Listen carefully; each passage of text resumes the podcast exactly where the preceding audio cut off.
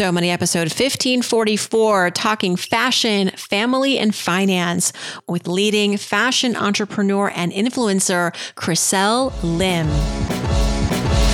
You're listening to So Money with award winning money guru Farnoosh Torabi.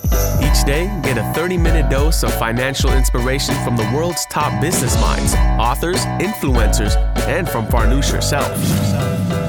Looking for ways to save on gas or double your double coupons? Sorry, you're in the wrong place. Seeking profound ways to live a richer, happier life. Welcome to So Money. He had a successful career as well and I had an immensely successful career. And yes, he he was here to uh, support me here and there, but for the most part, it was my hard earnings. It was it was me hustling, going out there nonstop. You know, I was building this. And I had support around me, but it was me and my team. And so when I realized, I was like, wait, so you mean because I built this business during our marriage whether he lifted a finger or not, he is entitled. And I'm not talking about him. I'm just talking, I'm just saying him just in general, right? Men in general and women too. And they are entitled to 50% of your business because it's considered community property.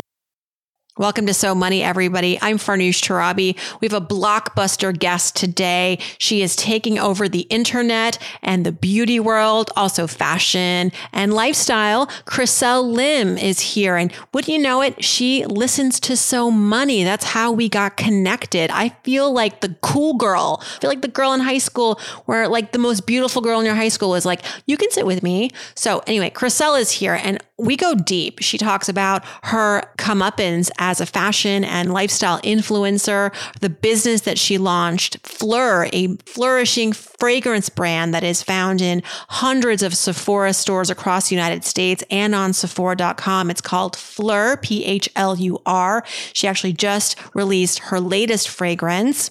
Chriselle is very open on the show discussing her recent divorce, how it has impacted her family. She's the mother of two young girls, the financial lessons she learned, and why she recommends all modern couples explore prenuptial agreements. It's a regret for her and for anybody looking to start their own personal brand, content platform, Chriselle has some insider baseball strategies that have helped her navigate this evolving and competitive landscape. Here is Chriselle Lim.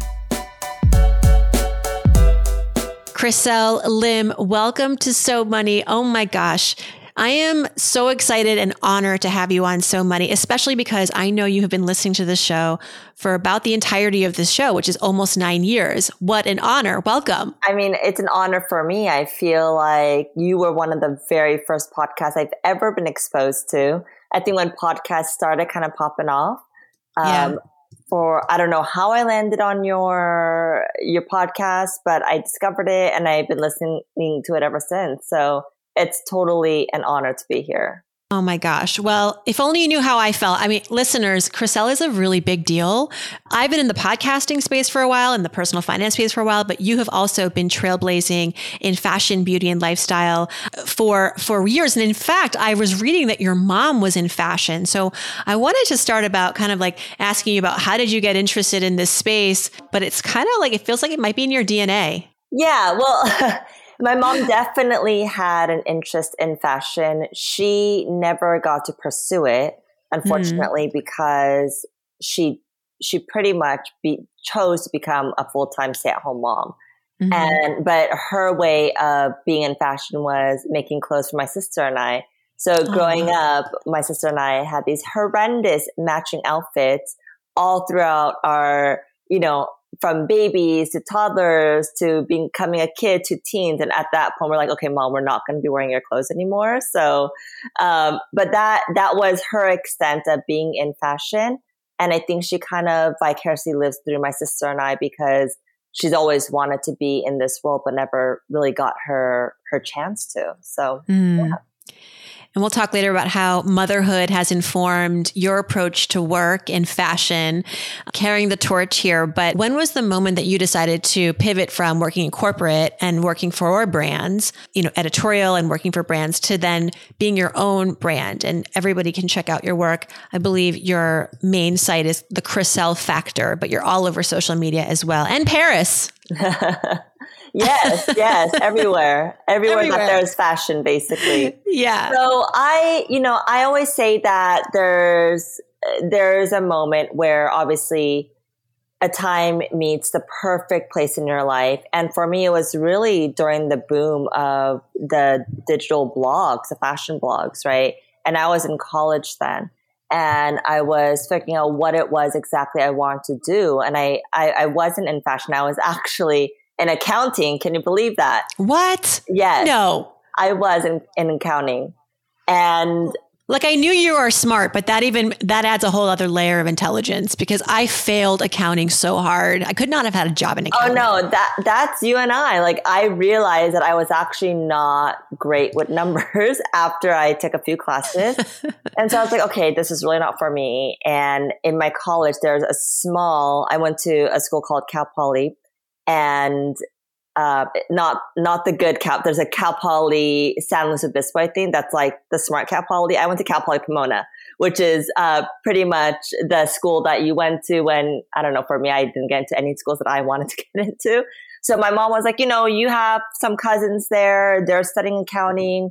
They seem to get have their stuff together. So why don't you go into that? You want to make money, right? So I was like, sure. So I went into that. Realized that I was not really meant for accounting um, but there's a small program. It's an agricultural program, which is pretty much about farming, right? It's about creating fabrics from, you know, your farm and textiles and textures. And there was a small, tiny, fa- they called it the fashion program because it was about textiles and fabrics. Um, and so I got exposed to that and I just became obsessed with the world of fashion. And I already loved fashion, but discovering how fabrics and materials were made was very fascinating to me. Mm-hmm. So um, I decided to transfer over to a fashion school. And from there, you know, I just, I studied and I was t- doing a lot of internships and really figuring out what in fashion it, it was that I wanted to do. And during that time, going back to your question, during that time was just the beginning when Twitter was taking off.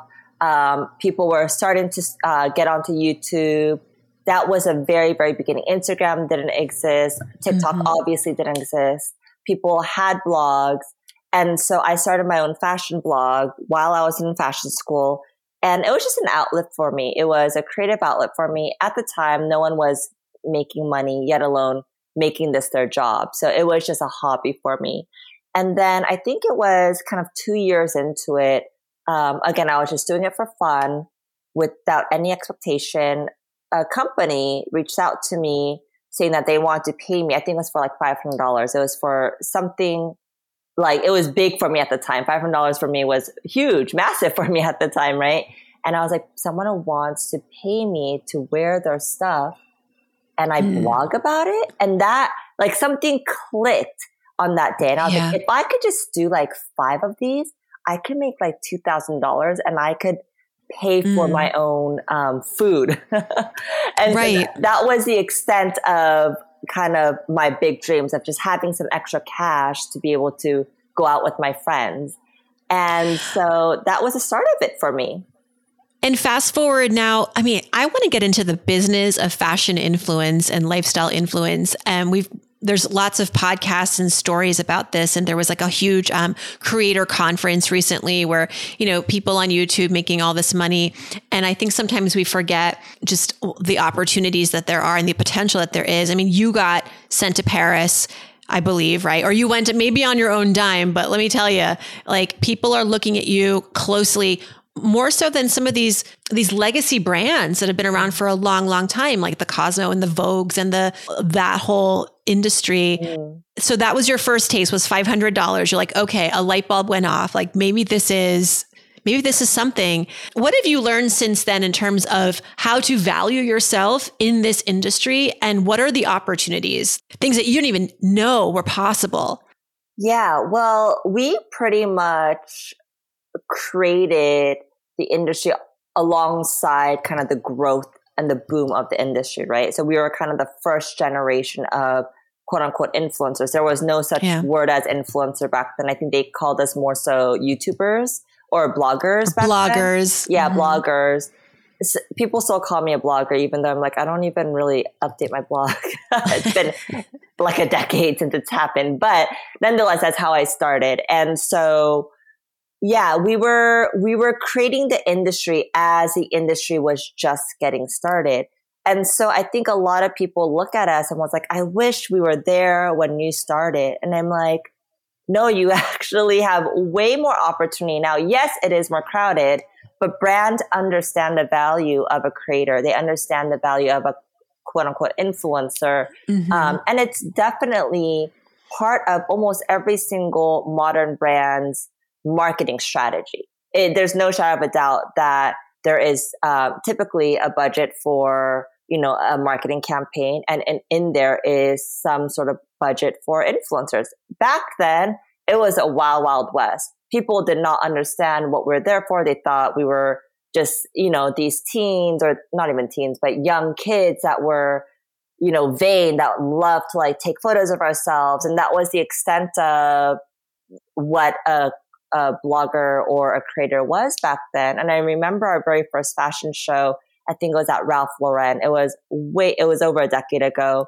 They were one of the first to sit all the bloggers front row. It was myself, Chiara Ferragni, um, Aimee Song, Sincerely Jules, Bryanboy, and we're all sitting front row. And it was the very first show that any anybody, editors, everyone was exposed to us being there and it was almost like we have arrived and we got so much hate from oh. that one show but we started making some noise right and people started paying attention but it almost took i would say about a decade for people to really fully embrace the value of a creator a value mm-hmm. of um, you know what we do and so it's been a, a long time coming and i'm very proud to kind of see the evolution of it all and to see all these creators, these young creators that are coming on and being able to be so creative and be able to to make a, a life from it. And people mm-hmm. know that, you know, people that actually pursue it full time, they know that it's an actual business and it takes a lot of work. Yes, it's yeah. easy to do like one quick selfie or one quick TikTok just for fun. But the minute that you decide that this is what I'm going to be doing, it's no joke. It, it is more than a full time job. And I'm just proud that a lot of this, a lot of these creators are now kind of taking that, that opportunity and mm-hmm. the ability to make, you know, money for themselves and, you know, whether it be investing or creating more content or starting businesses. Yeah. Speaking of money, I mean, yes, it's a lot of work. And for someone at your level, the ROI is clearly there. But for someone starting out, how do you recommend that they manage their workflow so that, that this not only is something that they can sustain because I just talked to friends like takes us two hours to put something on TikTok, you know, like something good, you know, like yeah. it, it looks simple because you watch it, it was 30 seconds, but behind the scenes, it was very long. And then people burn out, people yeah. arrive and then they leave because like any platform, content platform, whether it's a podcast or YouTube or social media, like it, there's a, the burnout rate is high how do you at least try to design your workflow and maybe it's the boundaries and it's also maybe the prices that you command so mm-hmm. that the work then becomes worth it mm-hmm. right? Like talk a little bit about that like the engineering behind being Chriselle Lim and how that can also inform others who want to rise in your rise through the ranks. Follow in your footsteps. Yeah so it, it's kind of that equation of like the chicken and the egg like what comes first and so, yes, you want to demand a certain price. You want to demand a certain um, amount because it takes X amount of hours to film and then edit and then think of the caption and post, right? It, it does take some time. And especially if you need help, you have to hire other people to bring them on board. So it is an investment, but it's almost as if you have to create the value for yourself first you can't be like, okay, because it's going to cost me this much time, I'm going to then charge this. But then what if what if it doesn't perform, right? Mm-hmm. Then all of a sudden your reputation of not being able to deliver becomes that's your that's your business, that's your asset, right? Being able to bring in those numbers. And so I would say when you're first starting off is really have a clear understanding of who your audience is, right? And I think more than ever now, and I think you're the perfect example, for Farnoosh, is that you have to have a niche audience. I think the the mega influencers that have started a while ago, like myself and my peers, um, you know, we're we're also struggling too at at our level because there's so much good content out there, and I think where we kind of struggle is that we cover everything, right? Like because we're mm-hmm. beauty, fashion, lifestyle, mommyhood, business, all of that now people are like, well, what what do you really stand for, right? What what is your core audience? Because now what brands what I see brands doing are going to the specific people like, oh, Farnoosh, she is the money girl. You know, mm-hmm. let's go to her. She knows what she's talking about. Oh, this girl is a fitness girl. Let's go to her. Not saying that you can't dabble into other areas because I think as a creative, you want to try different things. And if it's your passion, you should have the freedom and ability to create and talk about different things. But I think you have to understand what like your main niche and what your main subject is going to be. Mm-hmm. And and for me right now it happens to be money and divorce because that is what I recently went through with my ex-husband and kind of what I'm promoting as an independent woman. And yeah. so a lot of brands are looking at me for that. So I think that's my biggest advice is before you start charging people or trying to make it into a business, really understand who, like what kind of audience you're trying to capture and what your messaging is going to be. And just really focus on creating amazing content around those topics. And mm-hmm. eventually, people can ignore really amazing content that's consistent. Eventually, it will catch on you have to what and another thing is you have to be patient you can't be like oh mm-hmm. my one video or my three videos right. i posted didn't perform you have to be consistent and start building and it'll add up slowly um, and i also another advice is don't put all of your eggs in one basket like don't be like okay instagram's going to be my platform or tiktok's going to be my platform i'm a huge believer and this might freak people out because it's a lot of work i understand is you kind of have to sprinkle yourself everywhere um, yes, have like your favorite. Everyone has like a favorite platform. Um, but put like, I would say put like 80% of your time into your favorite platform, but have your other platforms to support it. Um, so that's another piece of advice. Because brands can also look at that and be like, okay, her strongest platform is this, but then also she's not bringing in as many numbers here, but maybe if she supports it on like mm-hmm. her Twitter or her threads now, right? Or her TikTok, then it could be worth that much more right value. So I, I, would say having some other diversification is what I'm hearing. Yeah. Diversification, diversification, as we talk about in personal finance. I'm also hearing obviously consistency, which I, I stand for as well. And I think what I'm hearing too is just the importance of beyond knowing your audience, knowing what your message is for that audience. And sometimes that mes- that message you're allowed to evolve Mm-hmm. But you have to have really rich content to go with it that maybe you're working on behind the scenes and then you bring it to the forefront. I mean, I do think there's an aspect of like, if you if you bring it, they will come. If you do it, make it, they will come. I think yeah. that is definitely, that's been true, at least in my world. You have to believe in what you're doing. You have to make it for yourself and for the people in your lives that you know need it and trust that others will also. Yeah. So money and divorce, eh? Okay. Yes. All right. I'm just gonna I'm gonna hit go the go button, and then you're. oh man! I've been seeing the some of this content mm-hmm. of things that I've learned through this process. Yeah, it's wild. I, I fell upon one of your posts on your Instagram that was talking about um, paying alimony. I, I, think your your divorce is amicable from the most part. Like I think I was reading, I don't know, who knows what I read, right? Because like people can be make stuff up, but I was just like, okay, so she's living with her close to her parents. You're raising your two daughters, but there is some tension, maybe some financial tension. So, what were the lessons hard learned? Yeah, so you probably landed on some of my fragrance posts because um, I have a fragrance company called Phlur, and the it actually launched today. Um, like literally, Woo, congratulations! Before, oh my um, god, we posted this. It's I think it's our eleventh scent, but this is probably my favorite scent, um, mainly because of the story behind it. A lot of the fragrances were inspired by like my personal experiences. And this was, this is called Father Figure.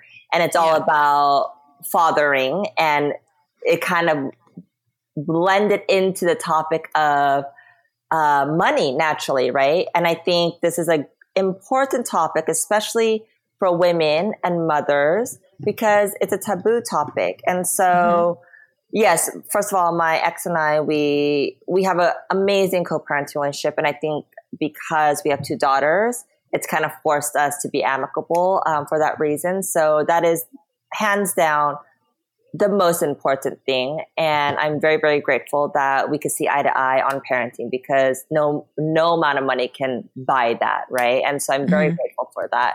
Um, but you know, when I got married, I had the kind of idea of many women of my generation because our parents taught us, my immigrant parents, God bless them, but they taught me to marry, marry well, and you'll be taken care of. End of story. Pretty much that fairy tale story that we were all kind of bought into. We all bought into it. Even Disney was part of that narrative, right? Um, but no one talks about what if a young girl who has no money but has a lot of ambition decides to start a business and starts making more money than her spouse. What happens, right? I see you grabbing a book. When she makes more. Oh, I'm going to sign this and send it to you. Oh yeah. my God. I You don't need it. Well, you can give it to someone. You probably know all the lessons in here, but you no. know. Yeah. But we're he, like soul sisters here. I mean, I'm, I'm we are. I need that book. I, I'm going to read it to my daughters every night. yeah. Yeah. and so, you know, it's, it's not about gentrification. It's not about, okay, you know, I'm only speaking for the women. I mainly speak for the women because this is education that women were not taught. I think mm-hmm. both sides, both men and women should get prenups to both protect themselves. And prenups, that's a whole different conversation, but I think it's naturally, people naturally associate it with, oh, they don't love each other, they don't trust each other. Right. One of my followers said, no, it's, and I love this, um, this kind of idea of when you go into a car, just because you put on your seatbelt doesn't mean that you don't trust the driver. It's just for your own protection. It's for your own safety. Right. And that's what a prenup does. But I think prenups are especially taboo for women. Um, our parents were not really educated about it. And so I think our generation, my generation, is really uh, realizing those things the hard way as they're going through the divorce. And, mm-hmm. you know, for me, as I was going through it, I had a big um, it was really hard for me to accept it just because he had a successful career as well. And I had a immensely successful career. And yes, he, he was here to uh, support me here and there. But for the most part, it was my hard earnings. It was, it was me hustling, going out there nonstop. You know, I was building this and I had support around me, but it was me and my team. And so when I realized, I was like, wait, so you mean because I built this business during our marriage, whether he lifted a finger or not, he is entitled. And I'm not talking about him. I'm just talking, I'm just saying him just in general, right? Right. Men. Mm-hmm. Men in general and women too. And they are entitled to 50% of your business because it's considered community property when mm-hmm. it's a mm-hmm. business started during the marriage. And so it does not matter. And, you know, different states might vary differently, but at least for me in California, it does not matter how much or how little he or she is involved. They are still entitled to 50% of your business. And mm-hmm. for me, that was something that was very hard to swallow because um, I've built multiple companies and I just felt like that was unfair. Mm-hmm. And so that was, you know, him and I, we were able to land on something that was, you know, generally fair. And so I'm very, very grateful for that. Um, but this is, for me, when I realized that was the case for majority of people, I was like, this is information that, that I did not know. And when yeah. I talk to people, people don't know that either, especially women of my age. And so that's why I feel very strongly and passionate about talking about this and not just my situation, but just in general, because I think this is education that women, that my daughters, their generation really needs to understand before they jump into the biggest partnership of their life, which is mm-hmm. marriage. Mm-hmm. And so, yeah. Thank you for sharing that. That's a lot to go through. And I think what you're really pointing to is also this sort of systemic problems around divorce proceedings and divorce law. They vary by state, but by and large, I feel like they're so antiquated and they're rooted in this thinking and this idea that the man makes all or most of the money, that we have this patriarchy and the wife barely works. I mean, alimony, for example, right? Mm-hmm. Like it originated because when a woman and a man divorced, chances are she didn't have a job, right? That was back in right. the day. And so, yeah, of course she needs money and that's, he needs to pay alimony because she was set up basically to have that life. Like she wasn't set up for the success as a career woman. Yeah. Um, and, and that hasn't changed. And so now when we have more women going to college, more women going to grad school, more women starting businesses, more women than men owning property in their 20s. I mean, you have to assume that when you get married too, if you don't agree with your state's divorce laws, which were probably set generations ago, exactly, you need to have a prenup simply because you're a modern couple. Yeah. And the divorce laws are antiquated. The mar- the divorce laws have not evolved since God knows when.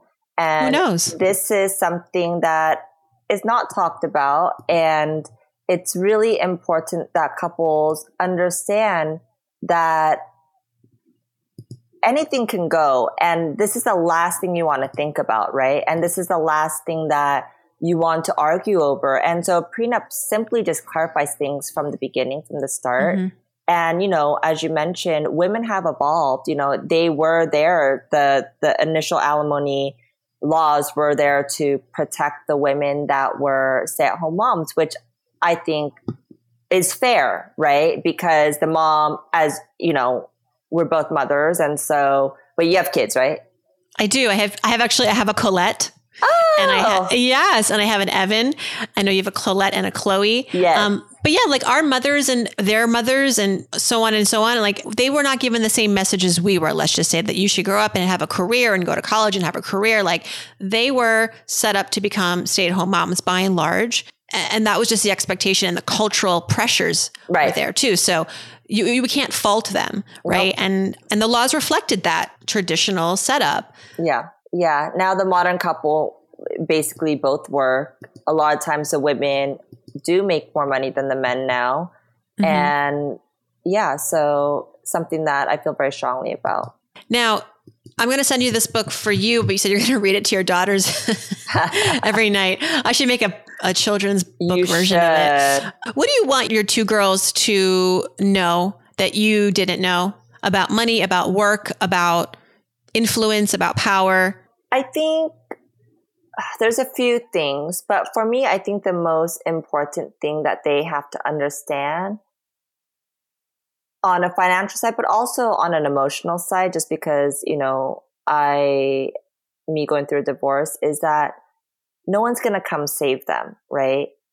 No one is going to come save them except for themselves. And so to really understand the importance of one, self love, um, and to like being able to feel comfortable in your own skin, having the education, emotionally smart as well, emotionally comfortable, but also understand that they can't rely on other people to bring them this this lifestyle, this fairy tale journey. So really empowering them to making sure that they understand the importance of work, the importance of not just saving, but also investing. It's something that I'm already teaching my girls at a very young age in a very like elementary way and being smart with your money. And, you know, I think teaching kids at a young age about money will only empower them, right? It won't scare them. I think for me, I grew up in a household where money wasn't really talked about. And I think this is very common for immigrant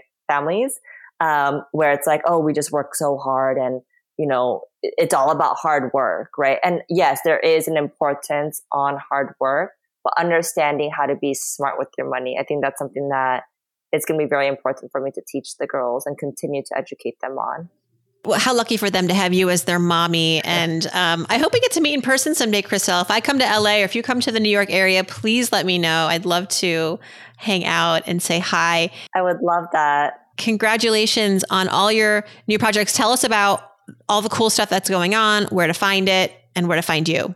Sure. So I have a few things, but Phlur is probably my biggest project. Um, you know, Phlur was an existing fragrance brand that my business partner and I acquired um, and relaunched the brand. It's P H L U R, and it just mm-hmm. kind of became this viral fragrance brand online. Um, we launched it about a little over a year and a half ago, and we've been able to tell just beautiful stories through our scents. So our very first scent was Missing Person, which was really developed during the the heartbreak of my divorce of like missing someone.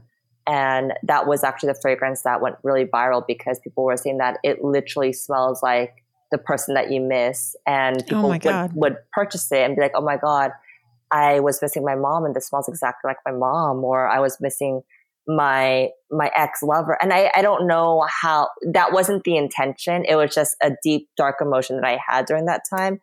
Um, but there's a few notes in there that might trigger that like skin musk. It smells like just yummy beautiful skin. And so um, that was a relaunch of Phlur with missing person and we've launched over 10 scents since. And yeah just really focusing on continuing to build Phlur um, I also do a little bit of investing with, um, I, I, don't really talk about it because, you know, it's something that we try to keep internal, but we have something called Sync Ventures.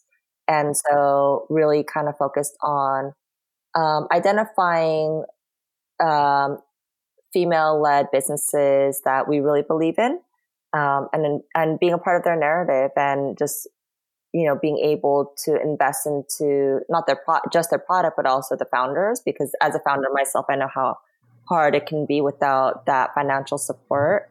And so, yeah, those are a few things that, that I'm personally working on. That's incredible. Paying it forward. Yeah. Chriselle Lim, thank you so much. Honored to have you on the show. And please come back anytime. Thank you, Farnoosh, for having me. It was such an honor. Thank you to Chriselle Lim for joining us. Please check out thechrisellefactor.com to learn more about Chriselle and her new fragrance line at Phlur P-H-L-U-R dot com. I'll see you back here on Friday for another episode of Ask Farnoosh. Please send in your questions. It's not too late. You can DM me on Instagram. You can also email me, farnoosh at somoneypodcast.com and check out our show notes. I've got some good links. One, which takes you to the website for a healthy state of panic. If you pre-order, you'll get access to over $300 worth of bonuses and this is the last week to join our launch team. I'm calling us the Panic Posse for the book. As a member, you're going to also get access to some great stuff and work closely with me to help bring this book to a smash debut success. Thanks for tuning in, and I'll see you back here on Friday. I hope your day is so money.